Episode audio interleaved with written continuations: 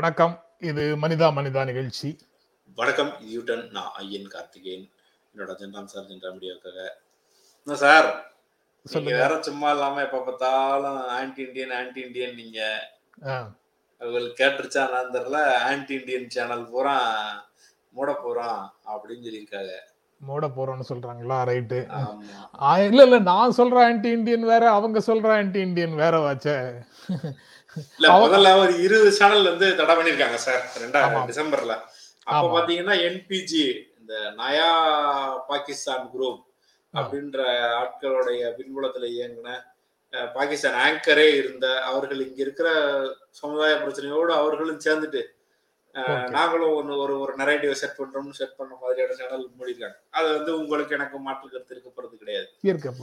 ஆனா அதோட சேர்ந்து சில சேனல்களும் மூடப்பட்டிருக்குன்னு சொல்றாங்க.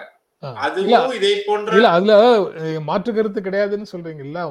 அதாவது பாகிஸ்தானுக்கு ஆதரவாக இந்தியாவுக்கு எதிராக செயல்பட்டிருந்தார்கள் என்றால் அதுல வந்து மாற்று கருத்து கிடையாது. ஆனா பாகிஸ்தான்ல இருக்கக்கூடிய மக்களோட ரஷ்யால இருக்கக்கூடிய மக்களோட அமெரிக்கால இருக்கக்கூடிய மக்களோட இந்தியால இருக்கக்கூடிய மக்கள் சாதாரண தொடர்பு கொண்டாலே அது வந்து இந்தியாவுக்கு விரோதமானதுங்கிற மாதிரி ஒரு நேரட்டிவை இவங்க வச்சிருந்து அதன் அடிப்படையில் நடவடிக்கை எடுத்திருந்தாங்கன்னா மாற்று கருத்து இயல்பாக வரும் தானே? இல்ல அந்த கமாவை தான் இப்ப நான் அடுத்து போட வந்தேன். இப்ப வந்து அது வந்து அது வேற.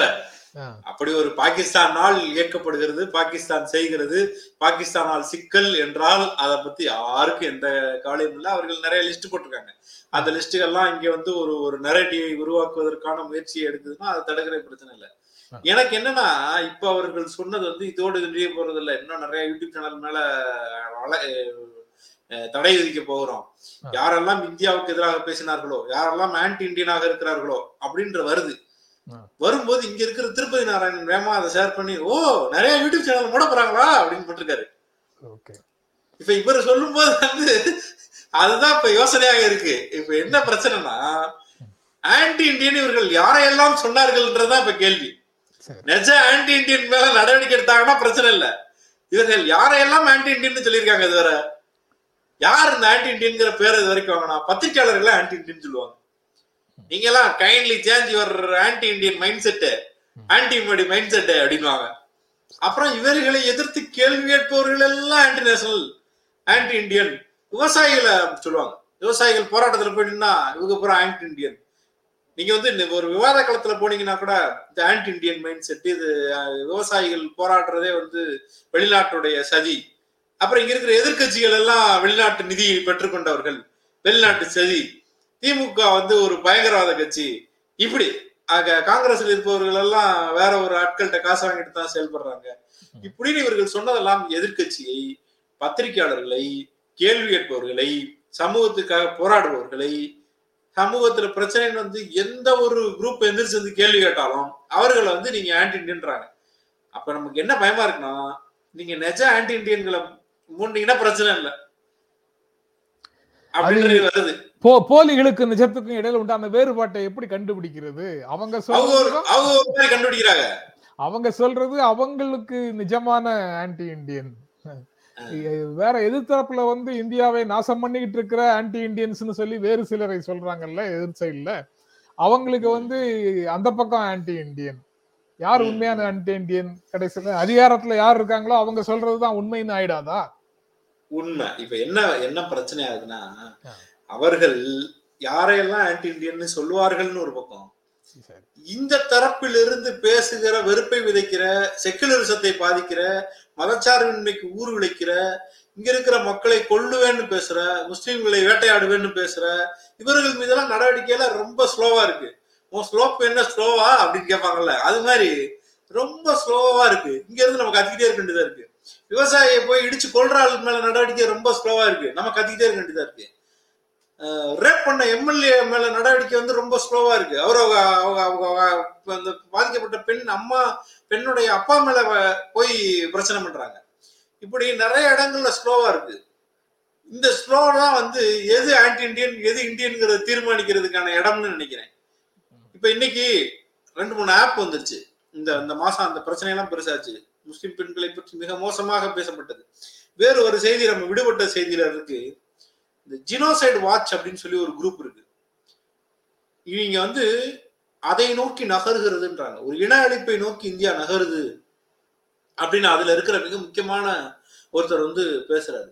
இது நீங்க குஜராத் கலவரத்திலிருந்து ஆரம்பித்து அது அடுத்தடுத்த கட்டத்துக்கு போகிறது. பல்வேறு ஆதாரங்கள் இருந்தும் அதை பற்றிய எந்த விதமான நடவடிக்கை எடுக்காம இருக்கு. இப்ப ஹரித்வாரில் இப்படி போன்று ஒரு ஒரு பெரிய அறைகூலை விடுத்திருக்கிறார்கள் என்றால் அது பெரிய மோசமானதுன்றாங்க ரெண்டு ஆப் வந்துச்சு. பெண்களை மோசமா பேசி முஸ்லிம்ல முஸ்லிம் பெண்களை அவ்வளவு அவதூறு பேசி விற்போம் என்று பேசி. அப்ப இதுவெல்லாம் வந்து எதை தோக்கி போகுது? அவர்கள் கேள்வி எழுப்புறது சிஏவை கேள்வி எழுப்பியிருக்காரு. ஆனா இதெல்லாம். விவாதமே ஆகல.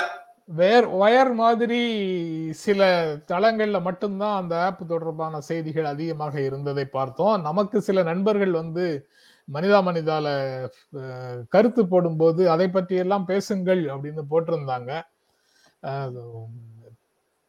நம்ம அதிக நேரம் செலவழிக்கக்கூடிய ஊடகங்கள்ல அது அந்த செய்திகள் அதிகமான முக்கியத்துவம் பெற பெறாத காரணத்தினால நம்மளும் அதை பத்தி பேசல. வயர் மாதிரியான சைட்ல வந்து இருந்தது. அதனாலே- இப்போ வந்து அந்த அந்த மெத்தட் மாத்தியாச்சு சார் இப்ப நான் செய்தி எடுக்கும்போது அதான் அது- அது- அதனாலதான். அதனாலயே நாம வந்து இப்ப ஒயர் வேறு சில இங்க தமிழ்நாட்டுல பாப்புலராக இல்லாத வேறு சில தளங்கள்ல இருந்தும் இப்போது செய்திகளை எடுக்கிற ஒரு பிராக்டிஸுக்குள்ள மனிதா மனிதா தன்னை தகவமைத்துக் கொண்டிருக்கிறது அப்படிங்கிறத அஹ், அ- அதைத்தான் சொல்ல வந்தேன். நீங்க சொல்லிட்டீங்க. ரைட் சார் இத இத சொல்லுங்க சார் நீங்க வந்து இந்த யூடியூப் தடை அப்படின்னு சொல்லி அனுராக் தாக்கூர் தகவல் ஒலிபரப்புத்துறை அமைச்சர் வந்து ஒரு எச்சரிக்கையை கொடுத்திருக்கிறார்ல. சர்வதேச சதிகள் காரணமாக இருக்கலாம் அல்லது இந்தியாவில் இருக்கக்கூடிய இந்திய விரோத மனப்பான்மை கொண்டவர்கள் பொய் செய்திகளை உருவாக்கி கொண்டே இருக்கிறார்கள் அப்படின்னு சொல்லி அவர் சொல்லியிருக்கக்கூடிய அந்த ஸ்டேட்மெண்ட்ல இரண்டு விஷயங்கள் வந்து எனக்கு ரொம்ப முக்கியமானதாக தெரிஞ்சுது. ஒண்ணு வந்து ஒரு சர்வே வந்ததுன்னு அவர் கோட் பண்றாரு. கடந்த ஓராண்டு காலமாக பேண்டமிக் காலம் முழுக்க இந்த ஓராண்டு காலமாக அரசுகள் மேல ஊடகங்கள் மேல மக்களுக்கான நம்பிக்கை வந்து போயிடுச்சு அப்படின்னு சொல்றாரு. அல்லது நான் வேற வார்த்தைகள்ல சொல்றதாக இருந்தால் அரசுகள் உலகம் உலகம் முழுக்க இருக்கக்கூடிய பல்வேறு நாடுகளுடைய அரசுகள் உலகம் முழுக்க இருக்கக்கூடிய பல்வேறு ஊடகங்கள் இவை தங்களுடைய நம்பகத்தன்மையை இழந்தன அப்படின்னு அர்த்தம். இதற்கு என்ன காரணம்னு அவர் நினைக்கிறாருன்னா பொய் செய்திகளும் அரசுக்கு எதிரான செய்திகளும் சமூக ஊடகங்கள்ல அதிகமாக இருந்ததுதான் காரணம் அப்படின்னு சொல்றாரு. பொய் செய்திகள் மேலோங்கி இருந்தன. அதனால கடந்த ஓராண்டு காலமாக அரசுகள் ஊடகங்கள் மேல மக்கள் வைத்திருந்த நம்பிக்கை குறைந்து போச்சு அப்படின்னு அந்த சர்வே சொல்லுதுன்னு சொல்றாரு. இதுதான் சொய்- பிரச்சனை. பொய் பொய் அப்படின்னா என்ன? எது பொய்? யார் சொல்ற பொய்க்கெல்லாம் எதிராக நடவடிக்கை? எதிரானது. நீங்க புள்ளி விவரங்களாக வரக்கூடியதுதான் பொய்கள் கடைந்தெடுத்த பொய்கள் புள்ளி விவரங்கள்னு ஒரு மேற்கோள் சொல்லுது. இது அனுபவத்திலிருந்து வந்த மேற்கோள் இல்லையா அது? நீங்க இப்படி சொல்றீங்களே ஆக்சிஜன் பற்றாக்குறையால ஒருவர் கூட இறக்கவில்லைன்னு. உண்மை அதுதானா? நாங்க அன்றாடம் ஏராளமான விஷயங்களை பார்த்தோமேன்னு உச்சநீதிமன்றத்துல ஒரு நீதிபதி கேக்குறாரே அரசு தரப்பு வழக்கறிஞரை பார்த்து. அதுல அரசு தரப்பு வழக்கறிஞர் சொன்ன ஆக்சிஜனுக்காக ஆக்சிஜன் பற்றாக்குறை காரணமாக செத்து போனவங்களே கிடையாதுங்கிறது பொய்யா? இல்ல நீங்க எந்த கேட்டகரைஸ் எப்படி கேட்டகரைஸ் பண்றீங்க? நிறைய பேரை பார்த்தோமே அப்படின்னு நீதிபதி கேட்கறது பொய்யா? எது சமூக ஊடகங்கள்ல வரணும்? எது வரக்கூடாது? இதுல எந்த அடிப்படையில அரசு நடவடிக்கை எடுக்கும்? இது போன்ற இடங்கள் தான் ரொம்ப சிக்கலான இடங்களா இருக்குது. இதையெல்லாம். அவர்கள் ஒற்றை நேரட்டிவ் அவங்க கையில இருக்கக்கூடிய ஒற்றை பார்வை அவங்க கையில இருக்கக்கூடிய ஒற்றை நேரட்டிவ்ல நடவடிக்கை எடுத்தார்கள் என்றால்.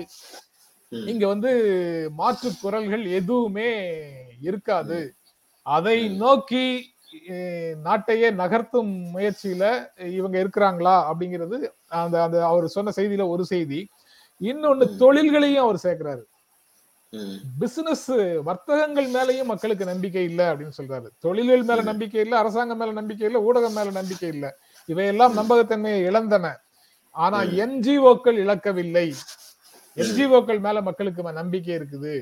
அப்படின்னா இந்த என்ஜிஓக்கள் நிறைய பொய் செய்திகளை சொல்லி தங்கள் மீது நம்பிக்கைகளை வைத்துக் கொண்டிருக்கிறார். இந்த என்ஜிஓக்கள்னா என்ன என்ஜிஓக்கள்? அதுலதான் நீங்க சொல்ற ஆன்டி இந்தியன் ஆன்டி நேஷனல் அந்தோலன் ஜீவிஸ் எல்லாரும் அந்த என்ஜிஓக்களுக்குள்ள அவங்க கொண்டு வந்து கேட்டகரைஸ் பண்ணிடுறாங்க. ஏன்னா இவங்களுக்கு வெளிநாட்டுல இருந்து நிதி வருது. வெளிநாட்டுல இருந்து நிதி வாங்கினவங்க எல்லாரும் இந்தியாவுக்கு எதிராகத்தான் செயல்படுவார்கள் அப்படின்னு ஒரு நேரேஷனை இவங்க வச்சிருக்கிறாங்க. நேரேட்டிவே இவங்க வச்சிருக்கிறாங்க. ஸோ இந்த அடிப்படையில பார்த்தா இது வந்து இந்தியாவுக்கு இது புதுது இல்ல. இதே மாதிரியான நேரேஷனை வந்து நேரேட்டிவை வந்து நாங்க வந்து எழுபத்தி எழுபதுகளின் கடைசி பகுதிகளில் பார்த்துருக்குறோம். எழுபதுல இருந்து எழுபத்தொன்னு எழுபத்தி ரெண்டுல இருந்து எழுபத்தஞ்சு வரைக்கும் பார்த்துருக்கோம் எழுபத்தி எழுபத்தாறு வரைக்கும் பார்த்துருக்குறோம். இது வந்து புதிதல்ல. இப்போ வந்து ரிப்பீட் மோடு வேகமான ரிப்பீட் மோடா இருக்குது. அதுதான் கவலை அளிக்கக்கூடியது அதிர்ச்சி அளிக்கக்கூடியது. அதாவது விமர்சிப்பவர்கள் எல்லாம் காணாமல் போவார்களா? விமர்சிப்பவர்களை எல்லாம் காணாமல் போக செய்வதற்கான முன்முயற்சியில் ஈடுபடுகிறார்களா? அதை இங்க இருக்கிற ஆட்கள் பயங்கரமா கொண்டாட ஆரம்பிச்சுட்டாங்களாங்கிறது தான் அடிப்படை கேள்வி. அவர்கள் நாட்டுக்கு எதிரானது என்று சொல்பவர்களில் உண்மையாகவே நாட்டுக்கு எதிரான பொய்களாக மக்களுக்கு எதிரான பொய்களாக உருவாக்குபவர்கள் யாரெல்லாம் வந்து ஃபேக் நியூஸின் வழியாக ஒரு குறிப்பிட்ட குரூப் ஆஃப் பீப்புள் மேல கோபத்தை ஏற்படுத்த வேண்டும் அவர்களுக்கு எதிரான வன்முறை விட்டு செல்ல வேண்டும் என்ற நோக்கத்தோடு கொஞ்சம் கொஞ்சமா உள்ள தள்ளுறாங்கல்ல அவங்க மீதான நடவடிக்கை எடுக்கப்படுமா? அல்லது வந்து இதுல வந்து அவர் இவர டெத்தை குறிப்பிட்டிருக்காரு அவர் அவர் நேம குறிப்பிட்டிருக்காரு. அப்ப அந்த இறந்து போன அந்த முப்படை தளபதி பெயரை அவர் குறிப்பிடுறாரு. அது சம்பந்தமாக அது ஏதோ ஒரு வெளிநாட்டு சதின்னு சொல்லி பேசினவர்கள் எல்லாம் இங்க என்ன செஞ்சாங்கன்னு கேள்வி இருக்கு. அரசு இல்லைன்னு சொல்லுது நீங்கள் நானும் இல்லைன்னு பேசுறோம். அரசு சொல்லுவதை அப்படியே நாங்கள் எடுத்துக்கொண்டு சொல்லுகிறோம்னு சொல்றோம். ஆனா நம்மளுடைய கருத்தை வந்து ஆன்டி இண்டியன் கருத்தாகும். இல்ல அதுல ஏதோ ஒரு பெரிய ஒரு இது இருக்கு. சொல்லி பேசுபவர்கள் எல்லாம் தேசப்பற்றாளர்களாகவும் பார்க்கப்படுகிற பார்வையில தான் சிக்கல் இருக்கு. அப்ப யார் பொய் சொல்றா? எந்த பொய்யின் மீதான நடவடிக்கை நீங்க எடுக்க போறீங்க? எந்த உண்மையின் பக்கமாக நீங்கள் நிக்க போகிறீங்க? அப்படின்ற கேள்வி இருக்கு. உண்மை என்றால் உண்மையின் பக்கத்துல நிக்கிறது. உங்களுக்கு பிடிச்ச செய்தியை உண்மை என்று சொல்லி கொண்டு நிற்பதில்லை அதுதான் சிக்கலாக இருக்கு. இந்த ஜினோசைடு வாட்சோட கமெண்ட் வந்து ரொம்ப பெரிய மிக முக்கியமான ஒரு விஷயமாக இருந்தது. அவர்கள் வந்து ரொம்ப ஸ்ட்ராங்கான தன் கமெண்ட் வைக்கிறாங்க. இந்தியாவில் ஒரு இன அழிப்பு போன்ற விவரம் நடக்கக்கூடாது என்பதில் நீங்களும் நானும் பார்த்து கொண்டிருக்கிற ஒவ்வொரு நண்பரும் பொறுப்பாக இருந்து பேச வேண்டியதுன்னு ஒண்ணு இருக்கு. மனிதத்தை தூக்கி பிடிக்க வேண்டியதாக இருக்கிறது மனிதத்தை தூக்கி பிடிக்கிறத தவிர வேற வழியே இல்லை. ஏன்னா அதுதான் ஒரே ஆப்ஷன் ஆனா என்னன்னா இப்போ வந்து ஜெனசைடு வாட்ச் செக்குலரிசம் தொடர்பான அமைப்புகள் இந்த மாதிரி அமைப்புகள் வந்து இதை பற்றி எல்லாம் பேசி மெயின் ஸ்ட்ரீம்ல இருக்கக்கூடிய அரசியல் கட்சிகள் வந்து இது போன்ற விஷயங்களை உடனடியாக உடனடியாக ஃபாலோ பண்ணி பேசாமல் இருப்பதன் காரணமாக இந்த என்ஜிஓக்கள் வந்து ஆன்டி இண்டியன்ங்கிற கேட்டகரிஸுக்குள்ள கேட்டகரைசேஷனுக்குள்ள ரொம்ப எளிதாக வந்து சிக்கிடுது. அதைத்தான் அனுராக் தாக்கூர் செய்யறாரோ அப்படிங்கிற சந்தேகமும் வருது. அரசியல் கட்சிகள் ரியாக்ட் பண்றாங்க. ஆனா அவங்களுக்கு இருக்கிற வலிமை இருக்குல்ல? அந்த வலிமையின்படி அவர்கள் வந்து ஆர்கனைஸ் பண்றாங்களா? அந்த விஷயத்துக்கு எதிராக மக்களை அணி திரட்டுகிறார்களா? அப்படிங்கிறது வந்து எனக்குள்ள ஒரு கேள்வியாக இருக்குது.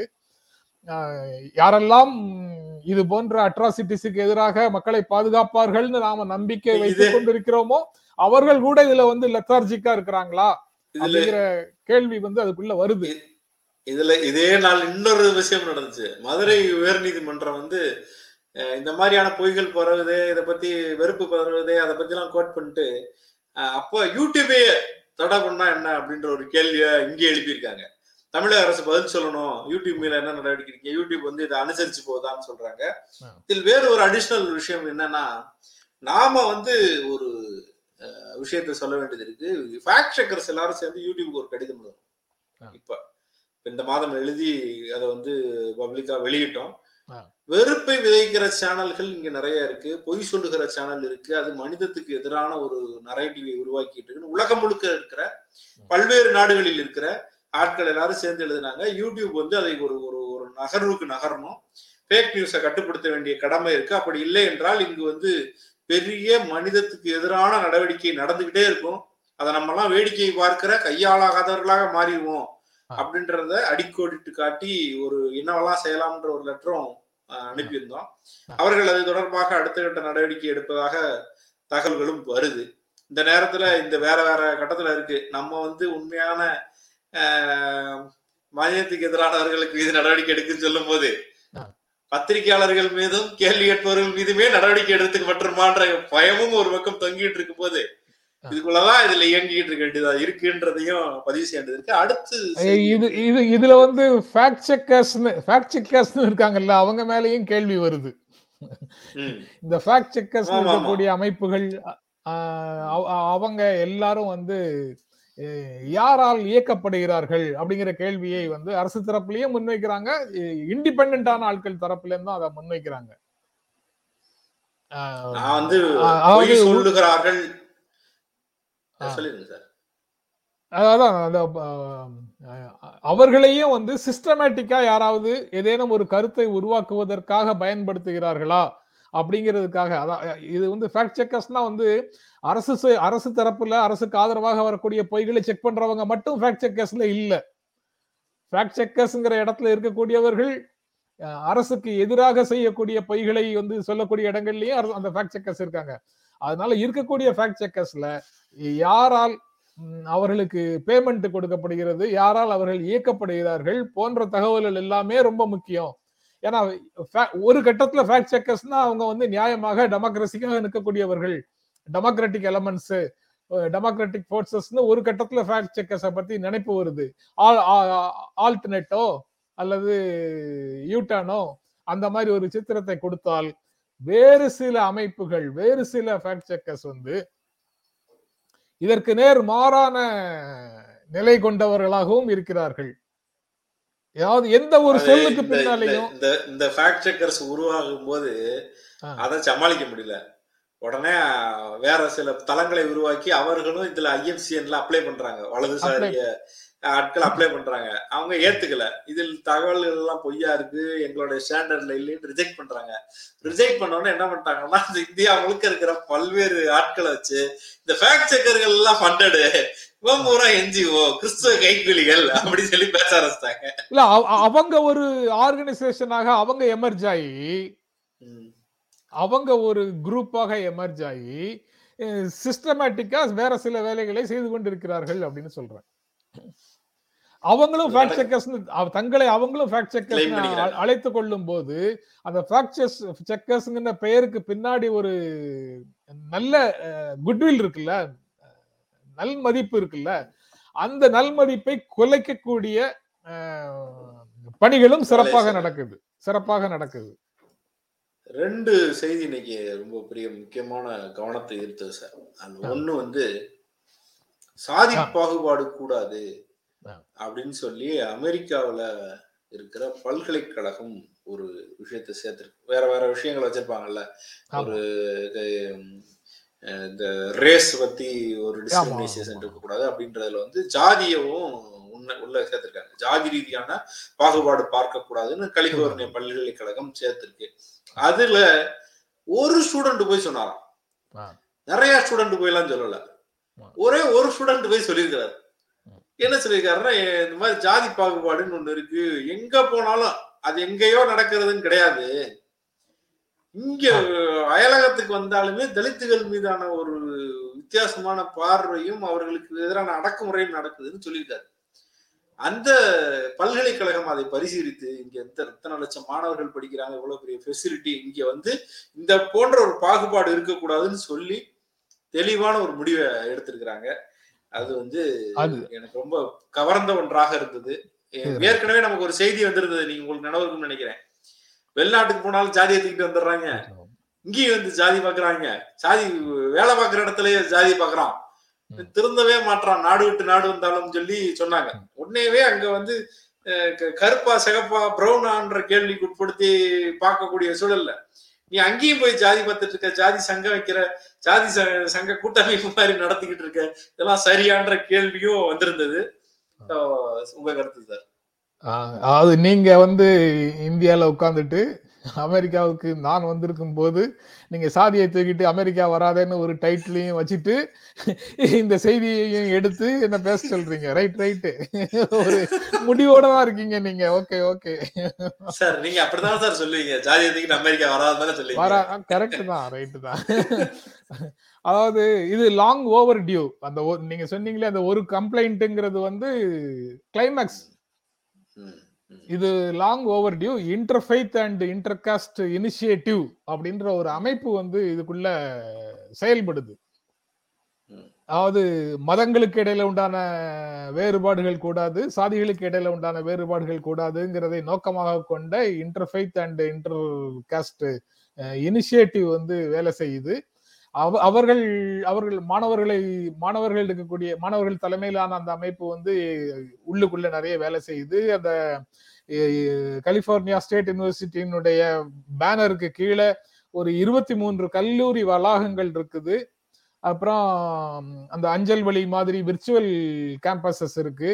ஒரு நாலு லட்சத்தி எண்பத்தி ஐயாயிரம் மாணவர்கள் இருக்கிறாங்க. ஐம்பத்தி ஐயாயிரத்தி தொள்ளாயிரம் ஆசிரியர்கள் இருக்கிறாங்கன்னு அந்த செய்திக்குள்ள இருக்கு. இவர்கள் அவ்வளவு பேருக்கும் பொருத்தமான விதிகளை அந்த யூனிவர்சிட்டி கேம்பஸ் வந்து பாலிசி ஸ்டேட்மெண்ட்டாக கொடுக்குது. அதுல இதுவரைக்கும் நிறைவேற்றுமை நிறைவேறி மற்ற நாடு நாடுகள் தொடர்பாக பாகுபாடு அந்த மாதிரி விஷயங்கள்லாம் இருக்கக்கூடாது அப்படிங்கிறதுல இப்போது சாதியையும் சேர்த்திருக்கிறார்கள். இது ரொம்ப ரொம்ப முக்கியமானது. அமெரிக்காவுக்கு வந்த பிறகும் இங்கு வந்து ச- நமக்கு இங்கேயே மனிதா மனிதா நடந்துட்டு இருக்கும் போதே கமெண்ட்ஸ் வந்து இங்க அமெரிக்க வாழ் தமிழ் மக்களிடத்துல இருந்து வந்த கமெண்ட்ஸ்ல வந்து இங்கேயும் அது கடல் தாண்டி வந்ததுக்கு அப்புறமும் இருக்கு அப்படிங்கிற கருத்துக்களை வந்து பகிர்ந்து கொண்ட நண்பர்கள் நம்ம கிட்ட இருக்காங்க. அந்த இடத்துல கலிபோர்னியா யூனிவர்சிட்டி வந்து ஸ்டேட் யூனிவர்சிட்டி வந்து இந்த இந்த இதை பாலிசி ஸ்டேட்மெண்ட்டுக்குள்ளேயே சேர்த்திருக்கிறாங்க. என்ன இதுல எல்லாத்துலயும் இருக்குன்னா இது எல்லாமே வந்து பாகுபாடு கூடாது தீண்டாமை கூடாது அப்படிங்கிற நிலையில தான் நம்ம இன்னும் இருக்கிறோம். இந்த அனைத்தையும் வந்து நாம் வாழும் சமூகத்திலிருந்து இல்லாமல் ஒழிக்கக்கூடிய நிலைக்கு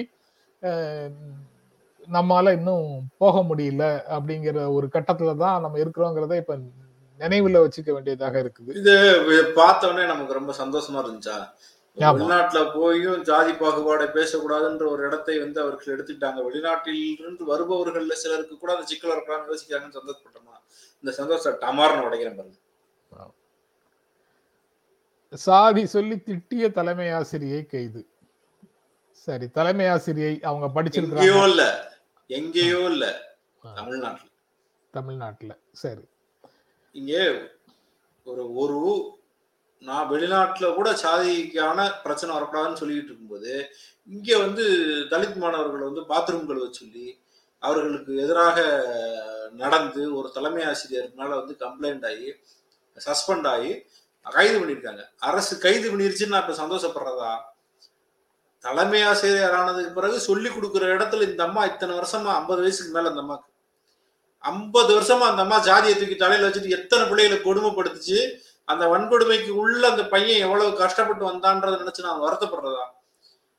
ரிசர்வேஷனை தூக்கு ரிசர்வேஷனை தூக்கு ரிசர்வேஷனை தூக்குன்றீங்க. இன்னமும் பள்ளிக்கூடத்தில் அரசு பள்ளியில் இந்த பிரச்சனை இருந்திருக்கு.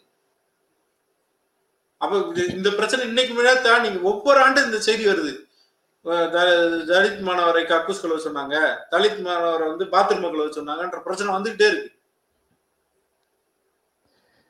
இதுல உங்களுடைய உணர்வுகளை நான் புரிந்து கொள்கிறேன். ஆனா இது போன்ற செய்திகள் வரும்போதும் வரும்போதுதான் இவை இருப்பதாக நம்ம நினைச்சிடக்கூடாதுங்கிற எச்சரிக்கை உணர்வையும் நான் வந்து. இது வந்து டிப் ஆஃப் தி ஐஸ்பர்க்னு சொல்லுவாங்கல்ல ஒரு பனிமுகட்டின் ஒரு முனை தான் இது. இது போன்ற விஷயங்கள் வந்து அவங்க வந்து இந்த சொல்லி திட்டினாங்க. அவங்களுக்கு எதிராக புகார் வந்தது. அவர்கள் கைது செய்யப்பட்டார்கள். இன்னும் பல்வேறு பள்ளிக்கூடங்கள்ல ஆசிரியர்கள் வந்து இது போன்ற உணர்வுகளோடு இருக்கிறார்கள்.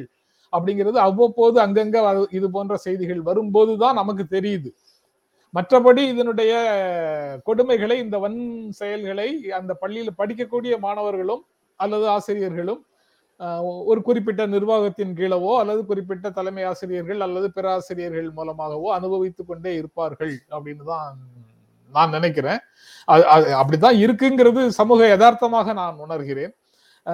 என்னன்னா இதுதான் இந்த மாதிரி நபர்கள் வரும்போது இவர்கள் மேல கோபப்படுவதா இல்ல பரிதாபப்படுவதாங்கிற கேள்வி வந்து வருது. இவங்க வந்து இந்த சிஸ்டத்தோட விக்டிம் இந்த அமைப்போட அமைப்பால் பாதிக்கப்பட்டவர்கள். இவர்கள் தலைக்குள்ள இந்த சிந்தனை எப்படி வந்துச்சு? இந்த சிந்தனையை இவங்க தலையை திறந்து யாரு எப்போ எந்த எந்த வயசுல யாரு உருவாக்கி விட்டதை இன்னும் அவர்கள் தலையிலிருந்து வெளியே தூக்கி போட முடியாதவர்களாக இவர்கள் இருக்கிறார்கள். அஹ், குற்றவாளியை சாரி குற்றத்தை வெறு அஹ், குற்றவாளியை வெறுக்காதே குற்றவாளி மேல பரிதாபப்படுன்னு காந்தி சொல்ற விஷயம் வந்து இந்த மாதிரி விஷயங்களுக்கு பொருந்துமா பொருந்தாதா?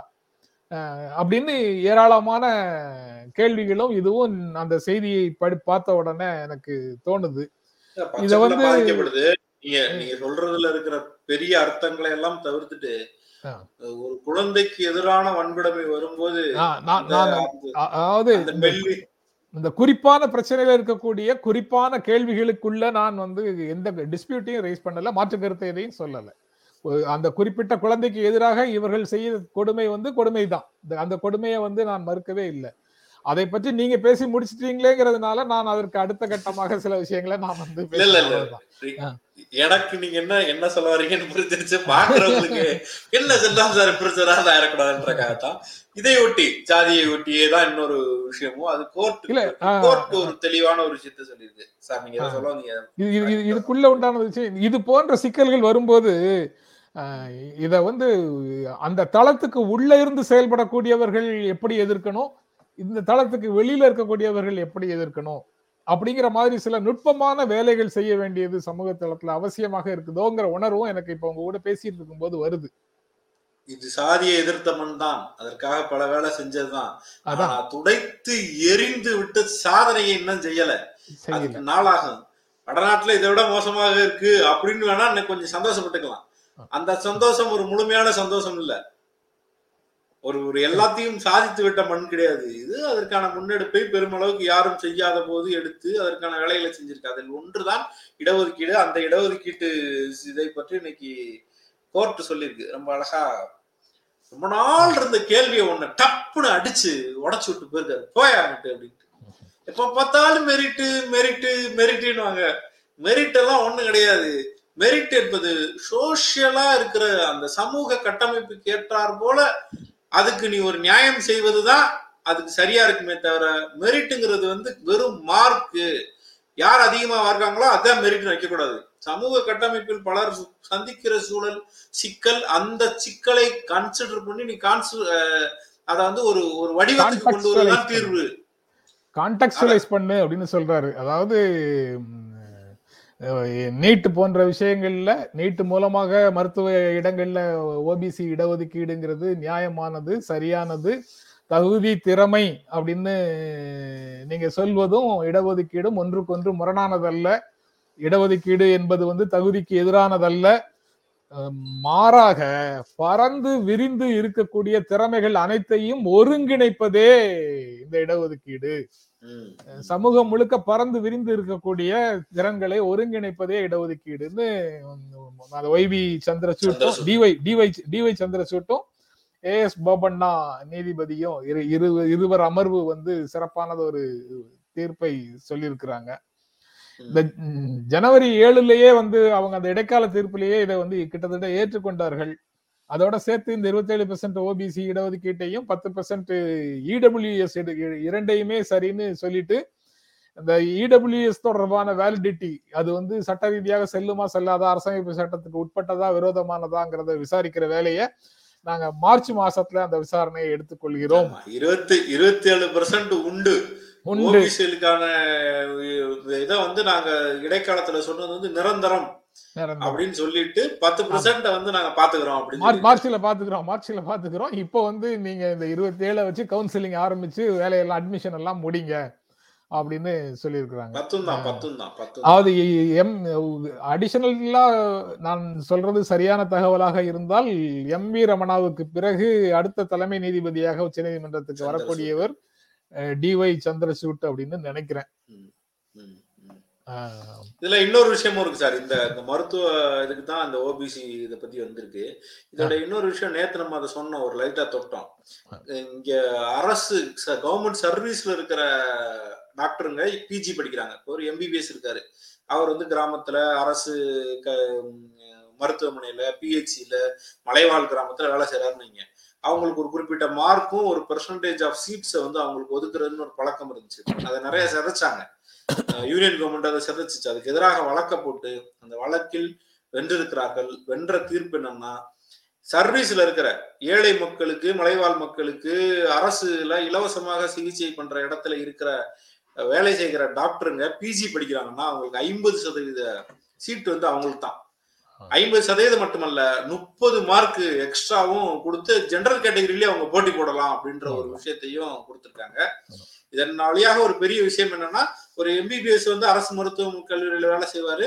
அவர் ஒரு இதுல இன்னும் கொஞ்சம் நிறைய அறிவை பெற்றவராக ஒரு ஓஜியாக அல்லது ஒரு ரேடியாலஜிஸ்டாக அல்லது வேறு வேறு துறை தெரிஞ்சவராக அந்த மக்களுக்கே திரும்ப வந்து சேவை செய்யணும். அப்படி இல்லைன்னா அவர் ஒரு பெரும் பணத்தை கட்ட வேண்டியது இருக்கும். அப்ப அந்த மக்களுக்கு ஒரு இன்னமும் எக்ஸ்ட்ரா ஸ்பெஷலைஸ்டு ஸ்கில் கிடைச்சவராக அவங்க வேலை செய்வதற்கான ஒரு வாய்ப்பை ஒரு பெரு வாய்ப்பை நல்ல சீட்டை தமிழகம் பிடித்து வைத்திருக்கிறது. தமிழகத்துக்கு இது மிக முக்கியமான தீர்ப்பு நல்ல தீர்ப்பு. தமிழக மருத்துவ சூழலுக்கே இது ஒரு நல்ல தீர்ப்பு. அதையும் சேர்த்து சொல்ல வேண்டியது இருக்கு சொல்ல வேண்டியது அதான் அப்பாஸ் வந்து பத்து பர்சன்ட் இடஒதுக்கீடுங்கிறது இந்த ஆண்டிற்கு மட்டும்தான் அப்படிங்கறத இடைக்கால தீர்ப்பை வந்து சொல்றாரு. இருபத்தேழு பெர்சென்ட் நிரந்தரமானது இந்த பத்து இடபிள்யூஎஸ் மார்ச்ல விசாரணை பண்றோம்னு சொல்லியிருக்காங்க அதான். அது இன்னும் ஆய்வுக்குள்ளதான் இருக்கு. ஆய்வுக்குள்ளதான் இருக்கு. ஆய்வு முடிந்து அது உறுதியாகவில்லை. அப்பாஸ் சொல்றது சரி. அப்புறம் அதுக்கப்புறம் கமெண்ட்ஸ்ல முடிஞ்சிருச்சு சார். இன்றைய செய்தி முடிஞ்சிருச்சு. கமெண்ட்ஸ்ல வேற சில கமெண்ட்ஸ் இருக்கு. ஆனா நம்ம அரை மணி நேரத்துல முடிச்சிடலாம்னா முடிச்சிடலாம். நம்ம கமெண்ட்ஸ பார்க்கிறதுக்கான நேரமே இல்லாம சன் டிவில நான் பேசினா நல்லா இருந்துச்சு. நிறைய பேர் போட்டிருந்தீங்க. அதுக்கு நன்றி. ஆமா ஒருத்தர் வந்து மெம்பர்ஷிப் கட்டியிருந்தார். யூட்டன் கட்டியிருந்தார் யூட்டனுக்கு ரைட் வெரி குட் நன்றி. எல்லா எல்லா விதமான ஆதரவுக்கும் நன்றி. தொடர்ந்து நான் எதிர்பார்க்கவே இல்லாத அளவுக்கு தின செய்திகள் அலசலுக்கு இவ்வளவு பெரிய வரவேற்பு தினமும் பத்தாயிரம் பேர் கிட்டக்க பாக்குறீங்க அது வந்து ரொம்ப நன்றி. ஜனா மீடியா வழியாக சேர்த்து பார்க்கறோட ஒரு பதினஞ்சாயிரம் வரைக்கும் பார்த்துட்டு இருக்கீங்க. அது இவ்வளவு கிடைக்கும் நான் ஒரு நாள் நினைக்கல. இதை தினமும் செய்ய இருக்கிறோம். கேள்விகளை பார்க்காத ஒரு பக்கத்தை பற்றி எங்களுக்கு தெரிந்த வகையில கொண்டு போய் சேர்க்க முயற்சி செய்கிறோம் அதற்கு நன்றி. மக்கள் மீது நம்பிக்கை வைக்கிறோம். மக்களைத்தான் நம்பி வைக்கிறோம். அதனால வராதுன்னு நம்ம நம்பிக்கையோட இருந்தோம்னு சொல்லக்கூடாது. வரும் மெதுவாக வரும் வருது மெதுவாக வரும்னு நினைச்சோம். அந்த ஜனவரியில இருந்து அது வேகமாக மக்கள் மத்தியில வந்து சேர்ந்திருக்கிறது அப்படின்னு நினைக்கிறேன் நான். தொடர்ந்து யூடன் மற்றும் ஜென்ரா மீடியாவுக்கு உங்களுடைய ஆதரவை தொடர்ந்து கொடுங்க. சப்ஸ்கிரிப்ஷன் அண்டு ஜாயினிங் இரண்டுமே இரண்டு மீடியாக்களுக்குள்ளேயும் நீங்கள் செய்யுங்க என்று வேண்டுகோள் விடுக்கிறோம். நன்றி. மீண்டும் சந்திப்போம். நன்றி. வணக்கம்.